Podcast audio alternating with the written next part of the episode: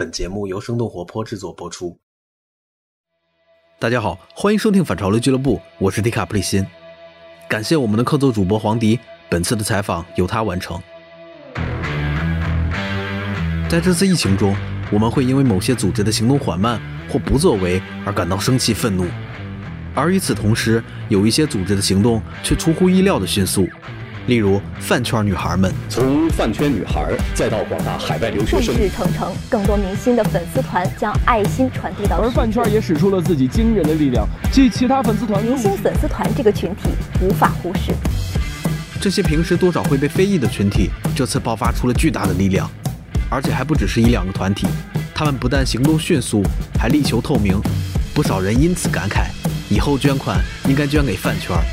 这么多家就是的粉丝的那些负责人，然后在同一个群里面，然后大家发的表情包都不一样，就可能我会发王一博的，人家可能会发王力宏的，人家也可能发李现的，但大家都不排斥。其实这么多年下来也是非常透明的。如果说你哪一家贪了钱不透明，马上就会被骂到换届。大家都是在既在监督又在跟随的一个状态。那本期反潮流俱乐部就采访了王一博和嘉诚兄弟这两个 idol 的饭圈负责人，他们将讲述在疫情发生后如何和粉丝团一起迅速的反应筹集物资，以及这样一个高效运转的自组织到底是如何运作的。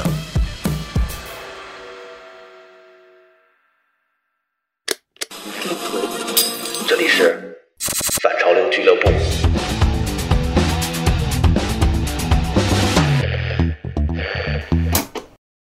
我是小布爱摩托的负责人之一，呃，乐乐。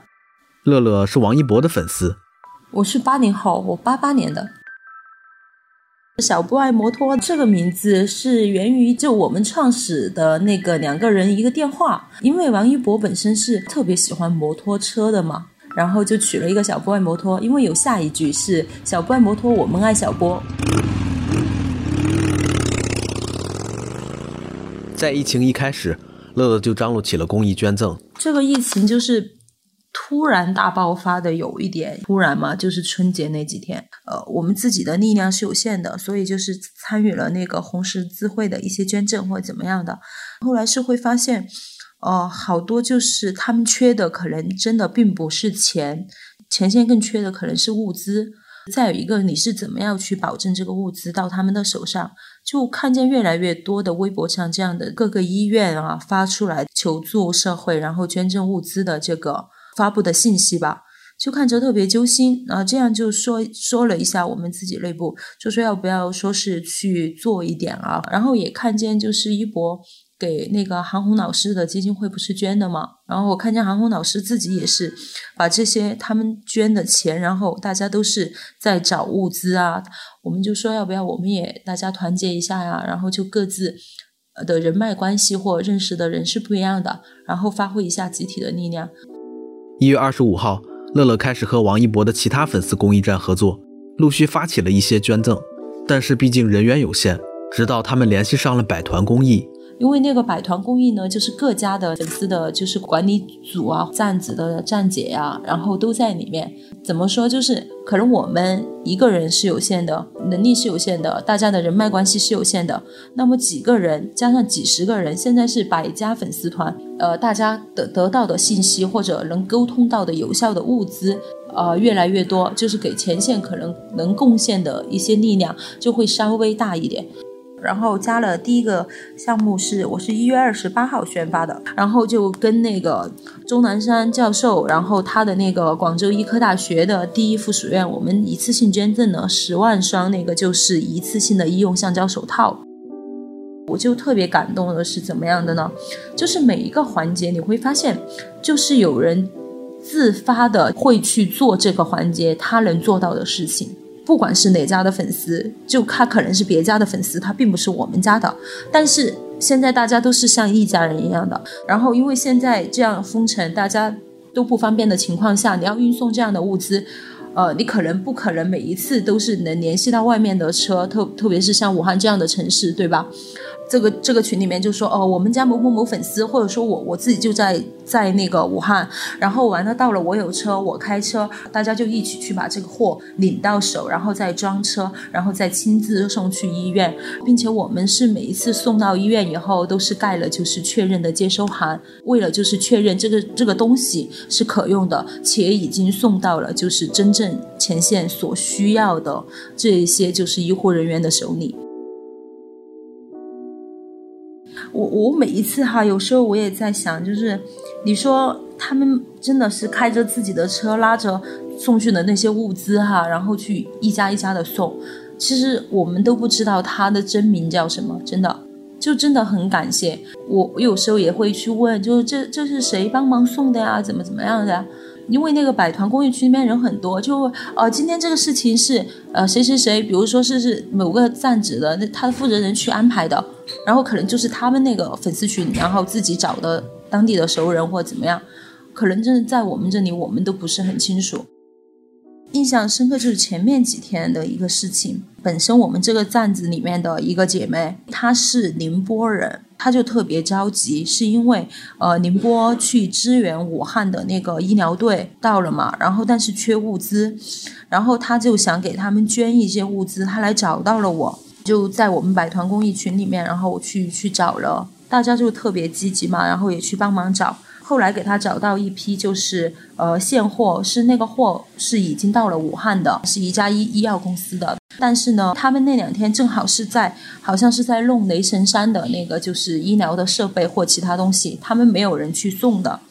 就特别着急，因为医护人员在前线的任务也比较重嘛，他没有办法自己去去提这个东西。李现家的负责人还是哪家的一个小姐姐，她就帮忙去联系了这个事情嘛，找了一个那个就是我们不认识的一个司机，就喊了一个相当于这种爱心车队的滴滴这样的这样的人，然后去给两个就是两医疗队两个酒店的地址送到了这一批手套。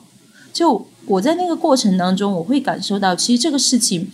对于我们而言也好，对于他们而言也好。就他可能完全可以就是说一句啊，我找不到人或怎么样，但是我觉得大家真的都没有，就是在每一个环节都很乐意去帮忙这个事情。就我们基本上是武汉的，就是前线的很多这样的医院，在百团公益群里面，后面都有提供物资过去，可能只是提供的物资是不一样的，因为我们能找到的物资。就是也是有限的嘛，就是可能哦，今天有一千瓶酒精，或者说突然找到了今天有那个就是三百套防护服这样子，然后大家就安排一下。我真的很感动，就是会会觉得，哎，大家都是自发的嘛，就就没有也没有图过什么，就是在很默默的做事情。有一种怎么来说？我觉得在这个事情上面，可能反而就是达到了饭圈。前所未有的默契、默契和一致度。我们到现在为止参加的可能是十八个项目，可能总的百团公益应该是做了可能差不多二三十个项目了，三十个项目有的。哦，原来没有想过，就是说，哦，我会和这么多家粉丝的那些负责人在同一个群里面去聊天，大家发的表情包都不一样，就可能我我会发王一博的，人家可能会发王力宏的，人家也可能发李现的，对吧？然后，但大家都不排斥。饭圈其实就是一个自我运转的组织，至于这个组织为什么能够如此高效的发挥执行力，乐乐觉得可能和饭圈日常面对的竞争有关。就是比如说，今天我们要去打一个榜，可能有很多明星也在，各个明星的粉丝也在做。那可能这个时候就是拼大家，你要切号去做啊，你要去点啊，对吧？长期是在这样的就是各种这这样的情况的磨练下，我就会觉得饭圈女孩的执行力或者反应的速度就特别快。比如说，我要去给我的偶像做数据呀，对吧？做反黑呀，那个数据那就是拼谁的速度快呀，谁做的多啊，对吧？从反应速度到那个就是执行的速度，饭圈女孩是很优秀的。但是仅靠一个人的努力是没有用的。遇见疫情捐助这种大的事情，大家还是会协调分工。嗯，协调一般是这样的，都是比如今天有个什么事情，然后完了会发到那个群里，就啊、呃我们群里面有没有人能联系到这家公司啊，或者找到这方面的人呐、或者怎么样的，大家就会评估自己，就是按自己的那个交际圈或怎么样，就是找着就是去联系这样的人去做这样的分工。我觉得真的联系物资的那那几个姐姐真的都要，我觉得都要可以跨进去做医医医疗物资圈了，就是能不能用这个医疗物资能不能用，然后是你是有多多大的量，然后这个量你多久能发货，然后所有的环节全部确定了，每一家是出多少钱，或者说每一家是按一份来怎么怎么样的，然后这样子来做。或者像上一次我们做的那个就是消毒机，那是因为消毒机的单价是比较高的嘛，它就和你比如说你的手套也好，防护服也好，那个金额是不一样的。那可能有一每有一些就是说我们没有那么多钱，我可能做不了一台，那就可能分成两块，就是按台数来认领的。你们先认领，那有多少台？如果不能的，那个就是剩下的，比如说一家出五百，一家出一千，那么就是先拼这个资金，拼下来了能买多少台？做了几个项目以后，大家这这个默契就在了。要做这个事情，肯定大家都要打起十二分的精神，对吧？因为我不能乱做，因为做我们也见过，就是捐赠过去的物资，就是有有其他的团体捐赠过去的物资是达不到要求，人家完全不能用的，给人家增加了不少的负担。所以我们现在是每一个环节把控的都特别严，然后完了下面全部都是要先章的。这个任何一个手签是不作数的，就是必须要是有公章的。在这一段期间，很多公益组织因为信息不透明而备受诟病。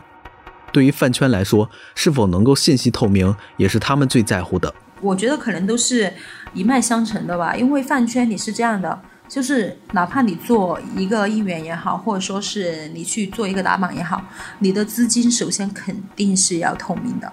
如果你不透明，会有很多的问题，哪怕是两个以上的，那你都有这个义务，必须是对别人进行公开的。就哪怕你不挂在网上让所有的人知道，但参与其中的人，你是必须要让他看到账目的清晰度的，对吧？在这样的百团的这样的群里面，大家是更自觉的，就是没有说过这一点，但大家都很自觉的去遵守这样的事情。你像前段时间有一家的后援会，不是就是说他们账目不清晰，然后吃了回扣啊什么的嘛？他们的那个粉丝还要去去报警啊，然后要求彻查，怎么怎么样的。所以我们一直以来在这一块，每一次应援都会对群里面的群员进行公示的。所以饭圈的运作也许真的不是那么简单。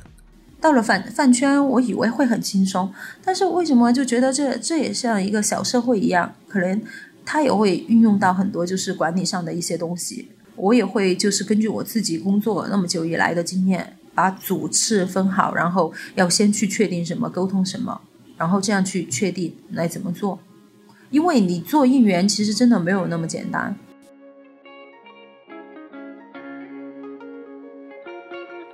你现在收听的是由生动活泼制作的反潮流俱乐部，我们一会儿回来。那如果你喜欢这档节目，可以在各大播客平台上给我们节目留言，不管是吐槽、反馈或者赞扬，你的留言我们都有认真在看。你也可以把本期节目转发给你的朋友们，这将对我们十分有帮助。另外，《硅谷早知道》第四季已经上线，需要大家在喜马拉雅、苹果 Podcast 等各大平台上重新订阅收听。那请大家也接着关注生动活泼旗下的其他节目。接下来是我们的第二位讲述者木木。Hello，大家好，可以叫我木木，然后我是那个家生兄弟后援会的呃负责人之一，呃也是跟进就是我们这边公益活动的主要负责人。呃，嘉诚兄弟是我们对他们的一个称呼，呃，他们是两个人，是武嘉诚和古嘉诚两个艺人组成的。呃，我们目前是大概有小十个人是在管理组，呃，这个粉丝大概有两百个左右吧，因为我们自己有一个呃很多很多年的群了，然后大家就是都是从呃就是他们比赛的时候一直到现在跟过来都很熟，然后也一直都是在喜欢他们，所以那边是相对固定的一个团体，而且对我们支持也是非常多的。个别有一点点男生，但是大部分都是女生。然后年龄段的话，跟我差不多，就是二十多岁的是主主力，但是我们的粉丝的构成，相对于现在可能主流的偶像来说，还是平均年龄稍微大一点。我们甚至有这个呃三四十岁、四五十岁的姐姐也有。疫情扩散后，木木先迅速的在管理的小群里提出了一些想法，在得到大家的赞同后，就开始在几百个人的粉丝大群里发起公益号召。然后大家响应非常非常积极，非常热烈。我们当时是刚提这个事情，一个下午吧，一个下午加一个晚上，可能就有筹集到了一万多块钱。一提这个事，大家就自动往那个 支付宝账号打钱。其实一万多块虽然不多啊，但我们其实人也不是很多，所以就是当时我们还是非常感动的。呃，那个时候就是一月底的时候，物资非常难联系，就是又是过年的事情，然后又加上全国的这个物资紧缺，就是很多医院，呃，很多官方渠道都拿不到这个物资。然后我们当时其实找了很久，找了一周多，就是就是当时也有一点觉得进展不下去，因为我们也有联系到一些呃，比如说口罩的一些货源或者其他的，但是。都不是医生可以用的，因为我们当时是希望真的为一线做一些事情，所以当时是筹了很久，然后中途其实也想过，呃，要不然就把钱捐了算了，就是捐钱比较省事儿嘛。当时其实我们甚至说也想捐韩红来着，当时也是讨论了很久，但是后来就是想说我们亲自把东西送过去是最有意义的，然后也是我们自己会比较有成就感。的一个工作，所以还是在多方托朋友去联系，然后刚好这个时候，呃，我有一个朋友那边就是跟我们说可以有一批这个全封闭护目镜的这个渠道，一下就决定，那我就要这个东西。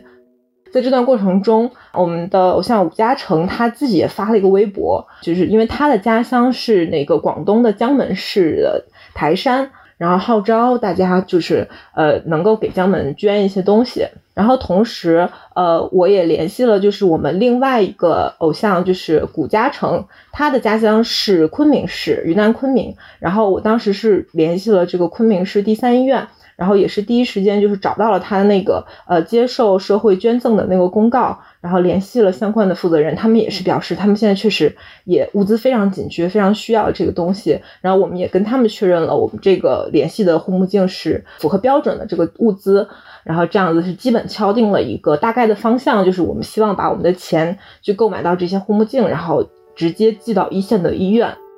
在这次捐赠过程中，还出现了一个小插曲。其中有一位粉丝，他本人是武汉一线的这个医务人员，他刚刚上一线那两天，他跟我们说，他就不敢跟家里说他上一线了。呃，他今天还发了一个朋友圈说，呃，有点头昏脑胀的，担心自己是不是，呃，有点那个，有点不好的预感。但是我们下面很多人，大家迅速有有好多条回复，就是给他鼓劲，说你肯定只是累的，今天早点下班回去休息一下。然后他今天那个下班之后，还在我们的那个嘉诚兄弟超话里面发了一条微博，是他穿着防护服，然后在防护服上写了“五谷丰登”四个字，是五是吴嘉诚的五，谷是谷嘉诚的谷，写了四个字给自己加油。然后我们爱豆还点赞了。其实我们最早的时候是想要都要捐给武汉的，但是后来。确实也了解到其他的地区也有很多的这个物资紧缺的情况。然后武汉当时，因为我们联系到物资的时候已经是二月初了，那个时候其实呃全国往武汉调拨的物资啊，第一波应该已经到位了。我们觉得可能其他地方也需要支持，所以就没有全部给武汉，但是有从我们的物资中抽调了一部分，专门给到这个我们这个粉丝所在的医院。其实，除了这次疫情，前几年嘉诚兄弟应援会也一直在做其他的公益项目。然后，其中可能最厉害，或者说我们我自己觉得就非常拿得出手的，就是我们建了一座希望小学，叫做嘉诚兄弟希望小学。它是一个广西的一个比较偏远的一个地方，它并不足以称为一个小学，它只有两个年级。然后那个让年纪比较小的学生可以比较近的先到这个教学点去上一二年级，然后等他三年级的时候，呃，他自己可以就是走远一点的路，然后可以走到稍远一点的地方去上小学。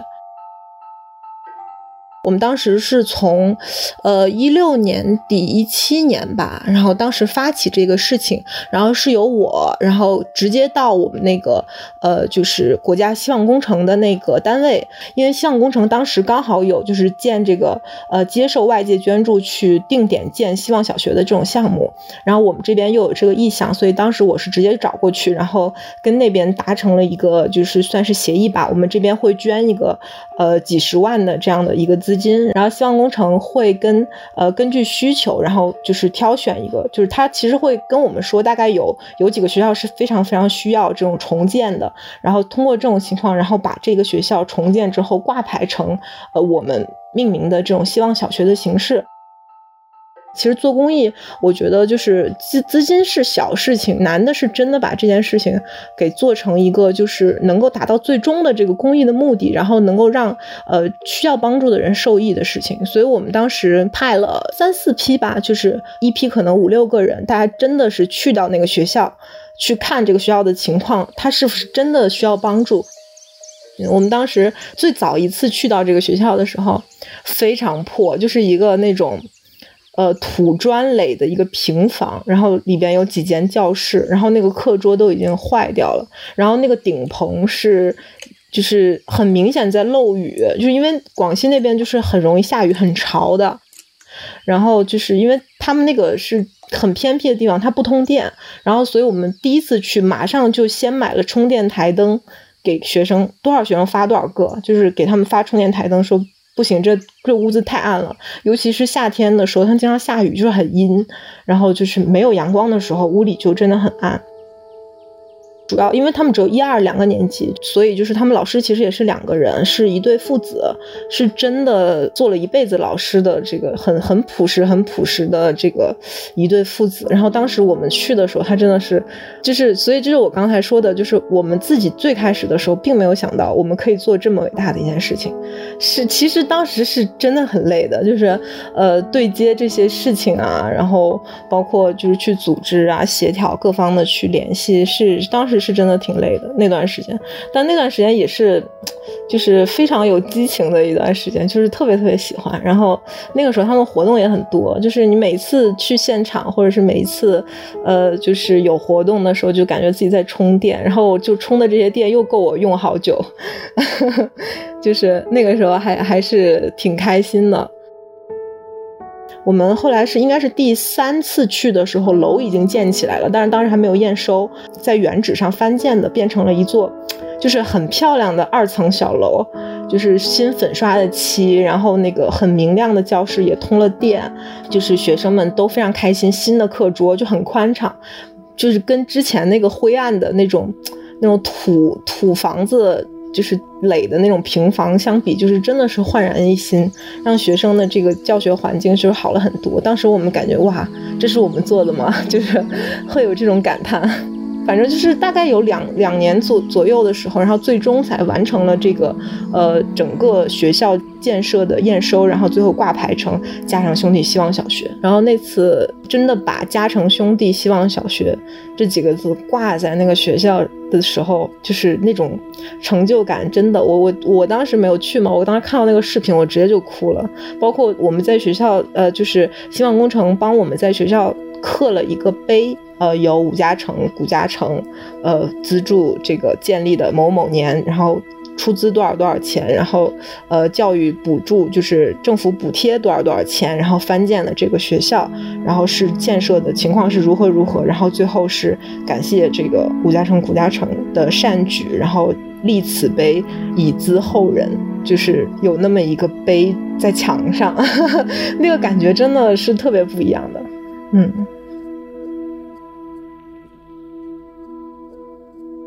和小博爱摩托一样，嘉诚兄弟应援会之所以能运作起来，有他们自己的组织文化和规则。呃，从我个人的经验来说，因为我们是一个相对很小很小的一个粉丝团，就是相对于整个饭圈的大部分粉丝团来说，我们都是一个小规模的粉丝团，所以其实我们所建立的信任感是建立在人和人沟通的基础之上的。我们这种小型小规模的组织，其实并不需要非常完善的机制，或者是包括定期的公示记账，然后这种财务出纳等等这些，其实不是特别需要，是在这个长年累月的这些。呃，就是基于人的这个基础上，然后大家看到我们活动的效果之后累积的信任感。但是其实目前大部分，包括大型的粉丝团，包括一些社会上的这些机构，然后他们还是基于一套一定要是一个完善透明的一套机制体制的运作，才能给大家建立这种信任感。只是说对于粉丝来说，我们特别的点就在于你所号召的这些人，大家是有一个共同的。呃，喜欢的人，所以大家目标是非常明确的。